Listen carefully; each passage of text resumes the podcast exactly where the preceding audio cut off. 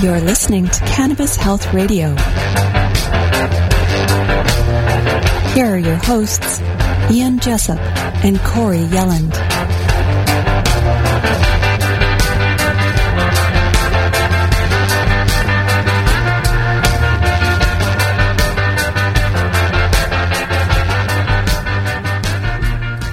Welcome to another episode of Cannabis Health Radio. I'm Ian Jessup. And I'm Corey Yelland.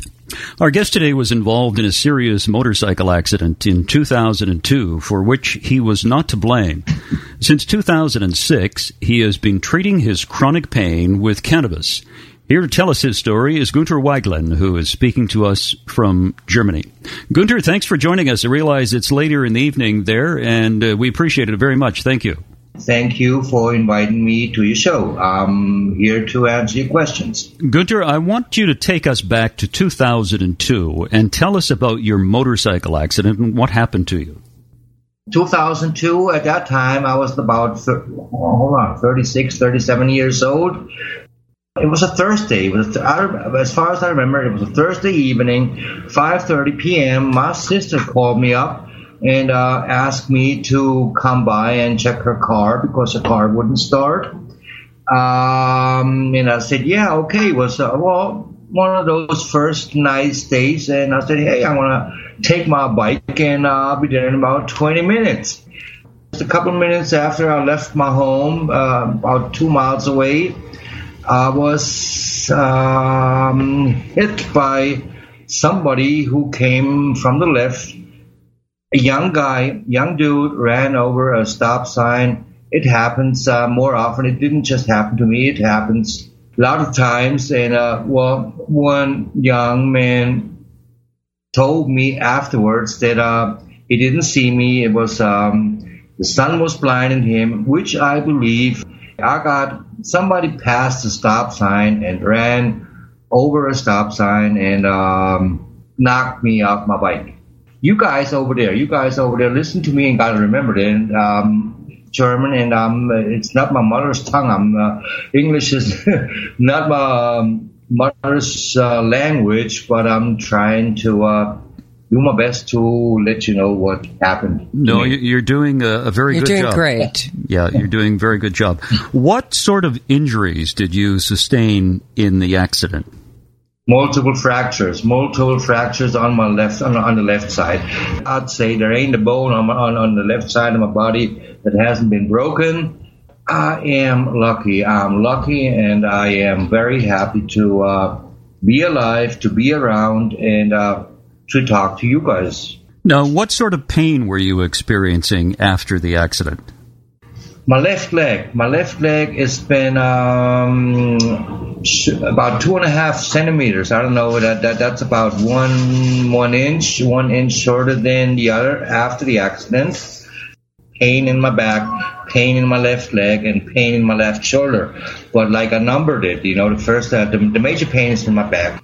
Today, I can't walk any farther than like two hundred meters. Then I'd have to stop for a minute and two or two and then I go another two hundred meters. I'm, it's it's severe pain. I'm living with it. I don't want to complain, you know. Uh, back then, in the day when I was in the hospital, there are other guys with other severe problems, and I don't know how should I how how how should I um, prescribe my situation. It's um.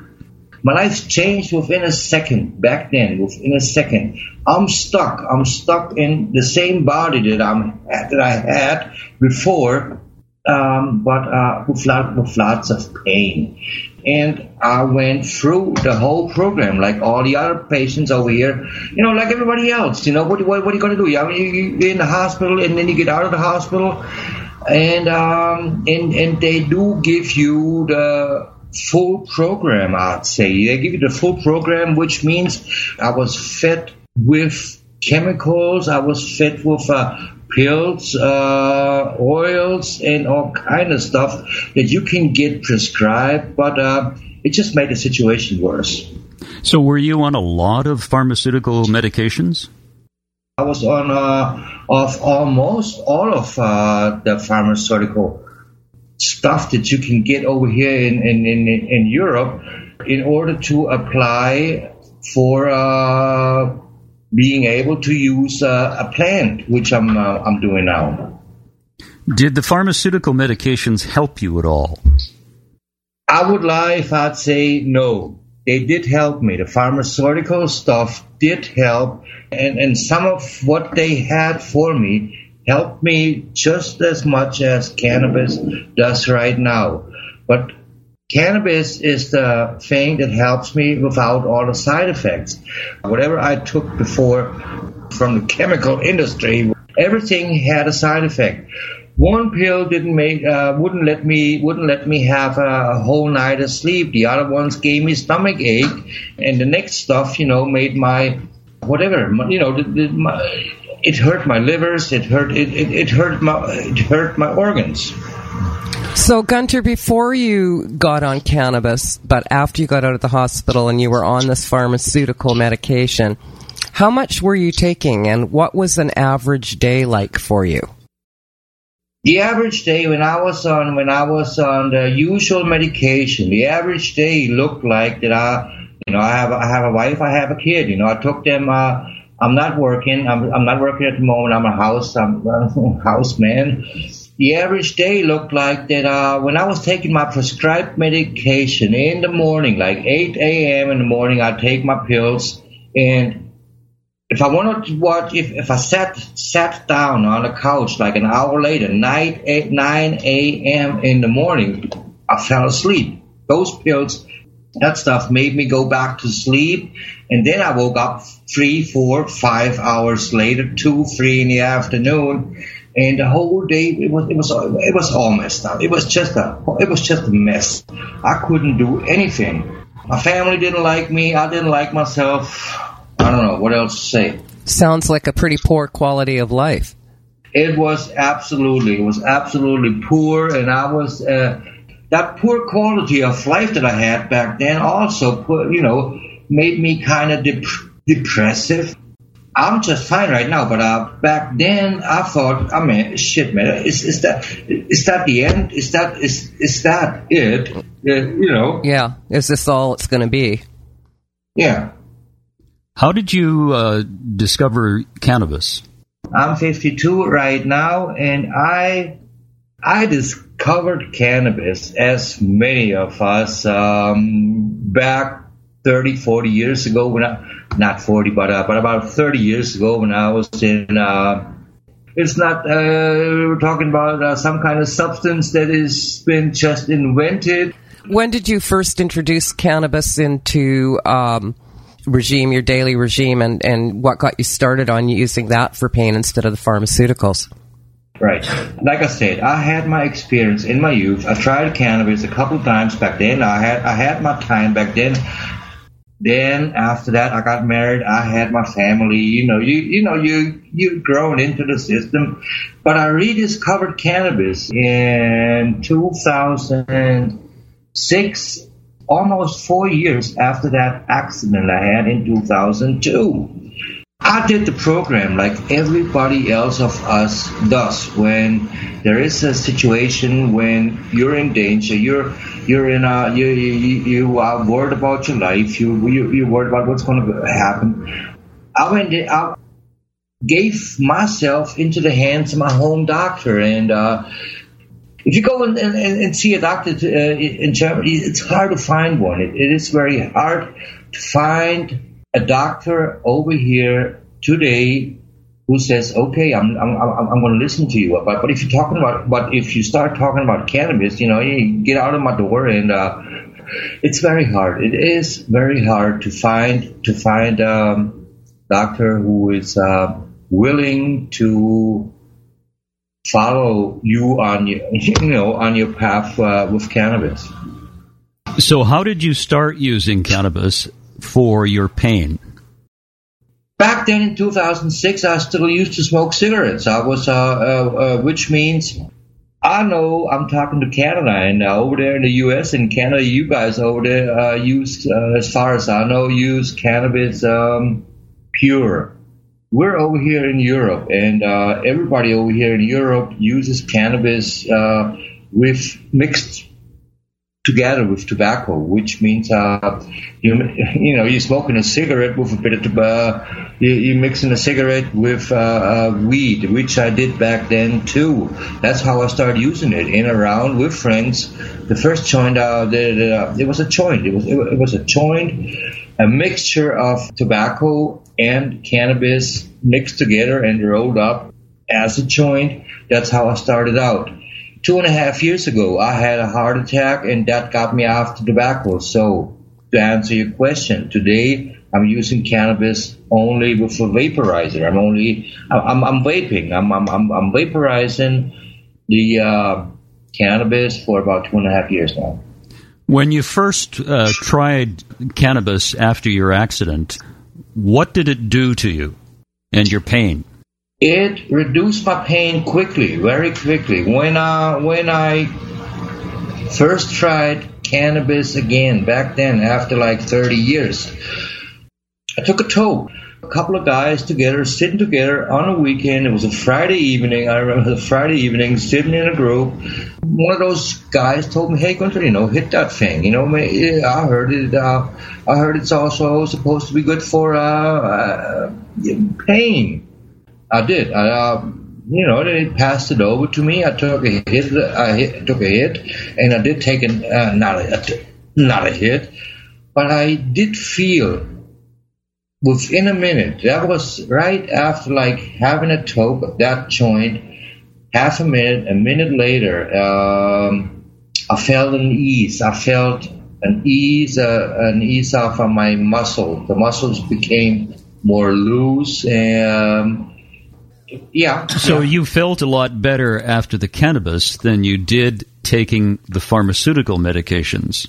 Definitely, definitely, absolutely, absolutely. I felt, I felt, I, I had less pain. I had about, I'd say about seventy-five percent, three quarters after pain. When it didn't, I don't want to call it a wonder drug. You know, I, I can't say that. I mean, the pain didn't go away at all.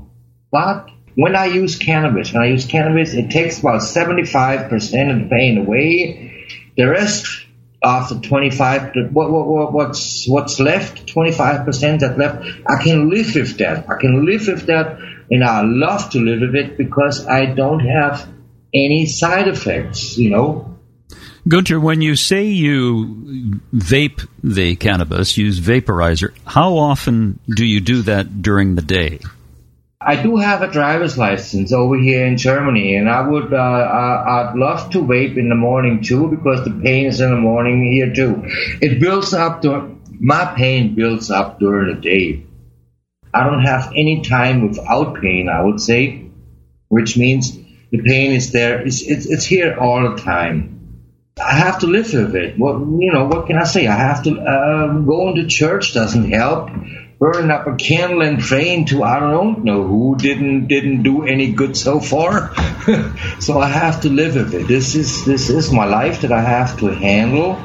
It would be great if I could use it in the morning also, but I do not because I do have a driver's license. Where I'm still able to operate a car.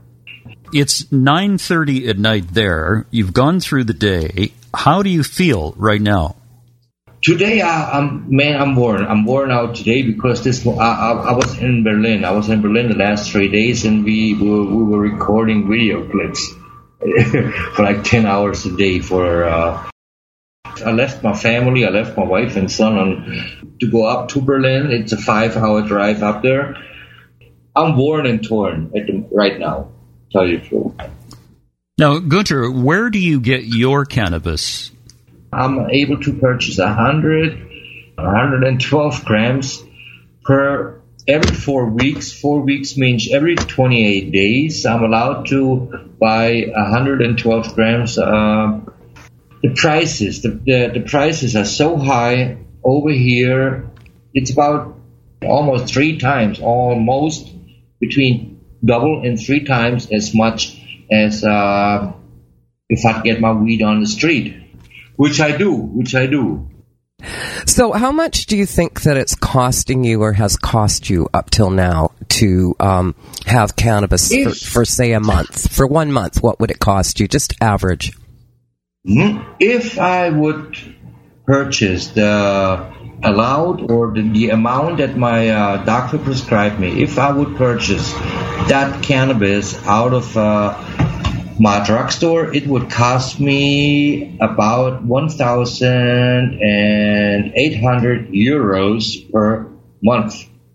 Wow, that's a lot of money. It is a lot of money. If I'd be able to grow that amount for myself, it would cost me about sixty a month. sixty euros compared to one thousand eight hundred.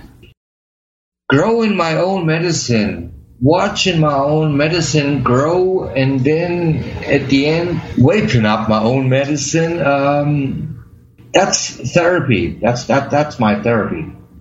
In Germany, is there more interest in recreational marijuana than there is in medical marijuana? Yes. Patients like me were only around for a couple of years now, which has started to pop up. Um, Germany started handing out permits to purchase cannabis from pharmacy in two thousand nine. And uh, for me, there ain't no recreational use. It's all medical. And um, whoever uses cannabis is using it for uh, purpose for some to do, you know, to do some good. You don't have to be hit by a motorcycle uh, to be able to use cannabis. If you use it, you uh, you want you want something uh, you want something um, positive and not negative out of plants. The people who have any negative uh, experiences after using pot, they leave their fingers off. And the ones who have their positive benefits, they stick with it. Because you can't overdose, you can't kill yourself. It's something very much less harmful than alcohol, nicotine, and a lot of other things. It is an option to what we have already. Man, I'm fifty-two. I'm fifty-two years old, and I want to see. I want to see this shit legalized, and I want. I, I want to see that stuff in the position where it was before. We two, or we three, we're sitting here talking about a. Uh, uh, we're talking about a plant. We're talking about a plant that's been around all the time, and it's and it's only being legalized for profit, for for for the profit of uh, a few. And that's not uh, that's not what's uh, supposed to be in our capitalist society. Günter, it was uh, very kind of you to uh, do this tonight. Uh, we very much appreciate it. Thank you. Thank you so much, Günter. Hey, thank you so much for hearing your voice again, Corey. Uh, yeah, I hope to, I hope to meet you again soon. Okay, in the second segment of this program, we're going to move from pain to cancer and the effects of chemotherapy, uh, which has been discussed many times in this program. I want to read to you an article that was on the website prevent disease dot com. It's about the failure of chemotherapy. That's the title, and it says, as more patients abstain from the treatment, more survive. It goes on to say cancer cases have increased by more than thirty percent in the last decade, and half of all those cases globally are ending up in deaths, according to a new report from the Global Burden of Disease Cancer Collaboration, published online by the Journal of the American Medical Association Oncology. Moreover, the overall contribution of cytotoxic chemotherapy to five-year survival in adults is below three percent. Cancers figure among the leading causes of morbidity and mortality worldwide. Between two thousand five and two thousand fifteen, cancer cases increased by thirty-three percent, and the number of new cases is expected to rise by about seventy percent over the next two decades under the current global disease-promoting paradigm. Now, other key findings of this report were, globally, the odds of developing cancer during a lifetime were one in three for men and one in four for women. Prostate cancer was the most common cancer globally in men, one point six million cases. Tracheal, bronchus, and lung cancer was the leading cause of cancer deaths for men. Breast cancer was among the most common cancer for women, two point four million cases, and the leading cause of cancer deaths in women.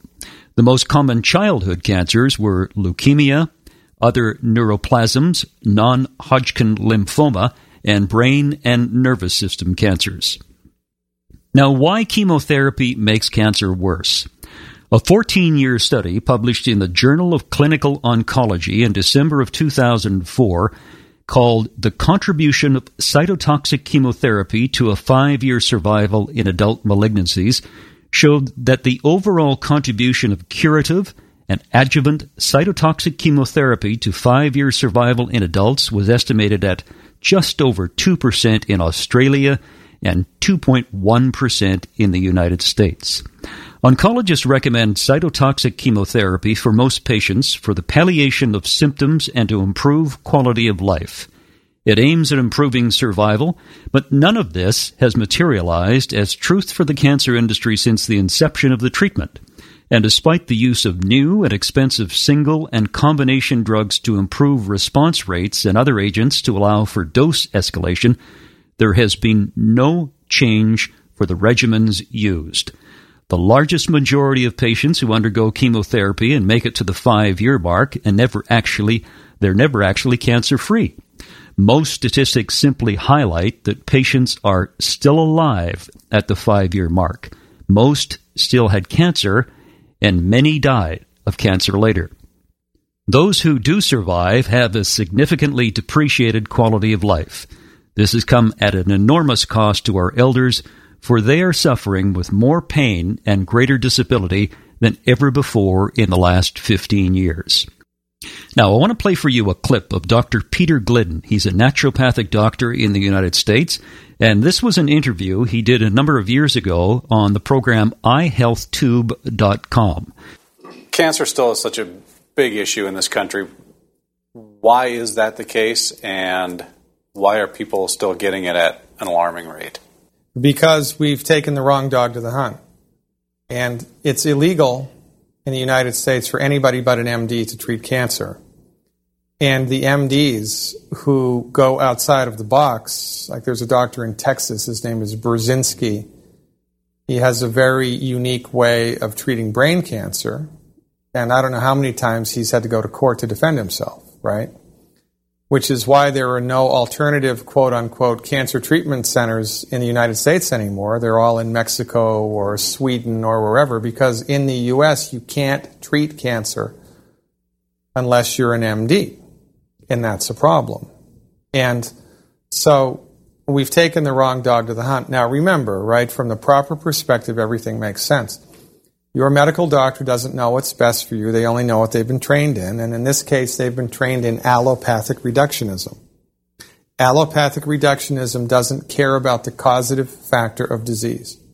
So M Ds, bless their hearts, don't even know how to cure heartburn. They can't cure it. They can manage it. To the profession that does not even know how to cure heartburn, we have given six hundred billion dollars to come up with a cure for cancer. Gee, I wonder why we aren't any closer to a cure for cancer than we were when Richard Nixon declared a war on cancer, right? It's because the tumor is not the disease. It's the, it's the result of the disease. But the M D sees it as the disease. They're taking completely one hundred percent the wrong approach towards it, so much so that years ago, I think it was ten years ago, don't quote me on that, the American Cancer Society stopped using the word cure. Now it's a five-year survivability. So as far as the American Cancer Society is concerned, if you're diagnosed with cancer and you get conventional treatment, chemo, radiation, surgery, and you live for five years and one day and then die from cancer, it's considered a successful treatment. And it goes into the statistical record books as a positive outcome. Cancer treatment is so bad, our outcomes are so unbelievably bad, that the American Cancer Society had to move the goalposts, and they stopped talking about a cure.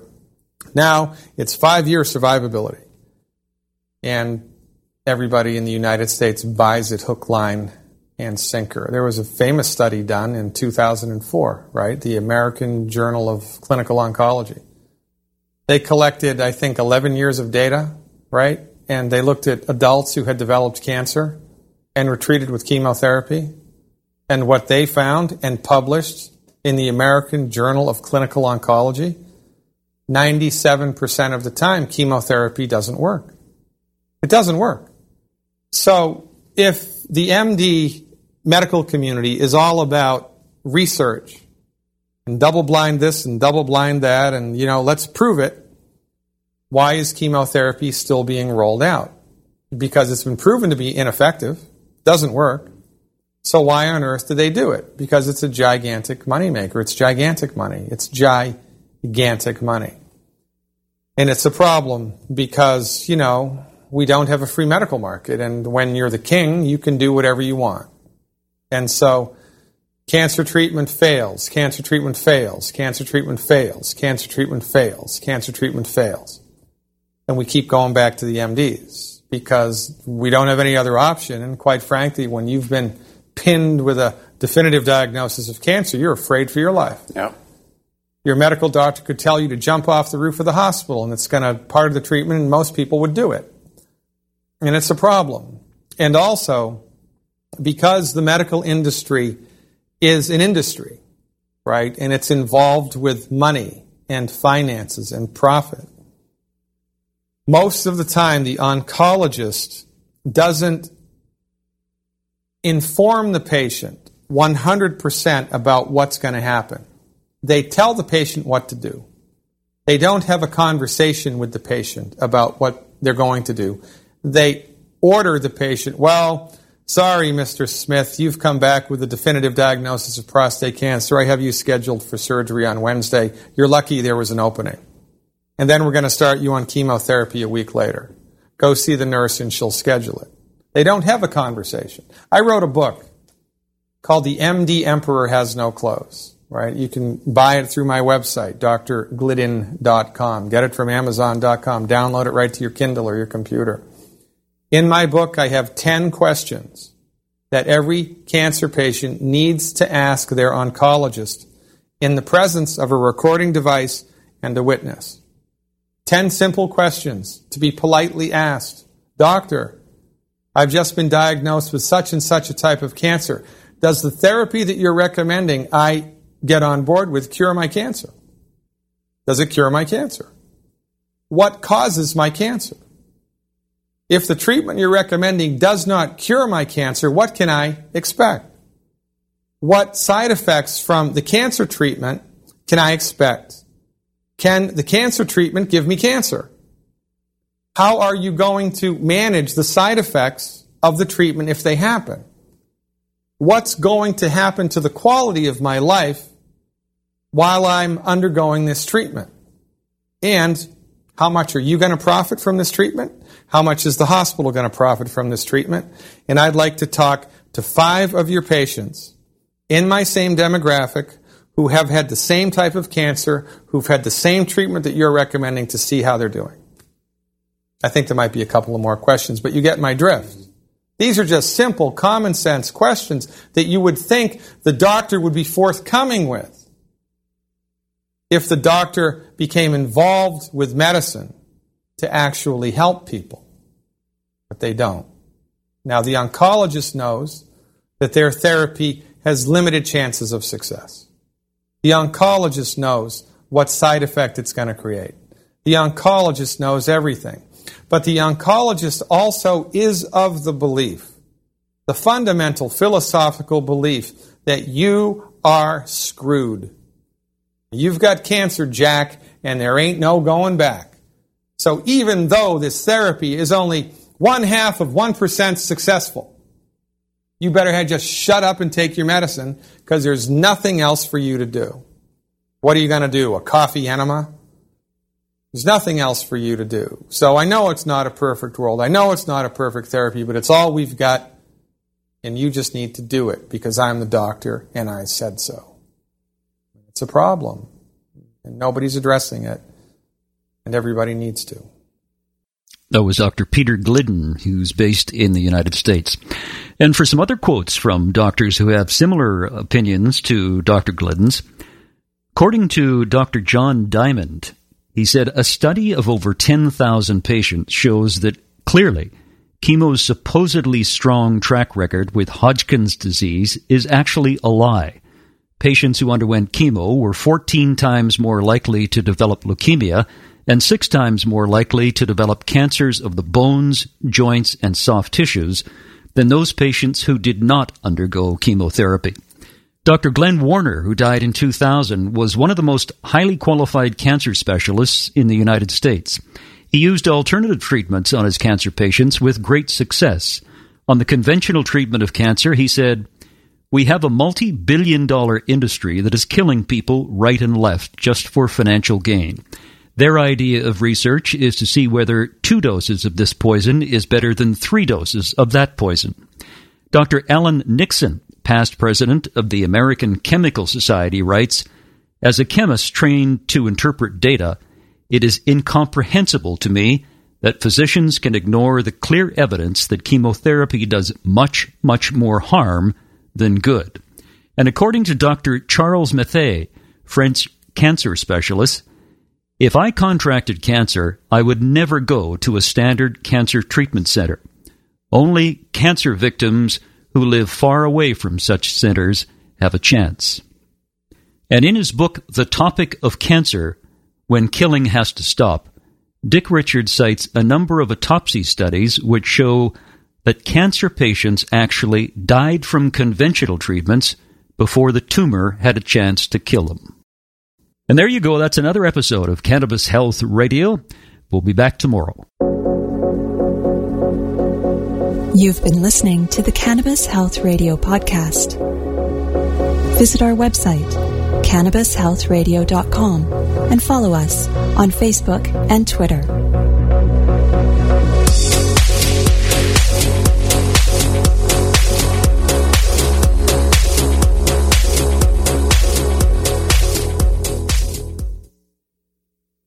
Thanks for listening to today's show. To check out more great cannabis podcasts, go to pod conx dot com. Here's a preview of one of our other shows. I'm Joyce Gerber, the creator and host of the award-winning podcast, The Canna Mom Show. And we are on a mission to enhance the impact women have on this industry as business professionals, healthcare providers, policy advocates, caregivers, moms, by sharing and preserving their stories of love and kindness, wisdom, and hope.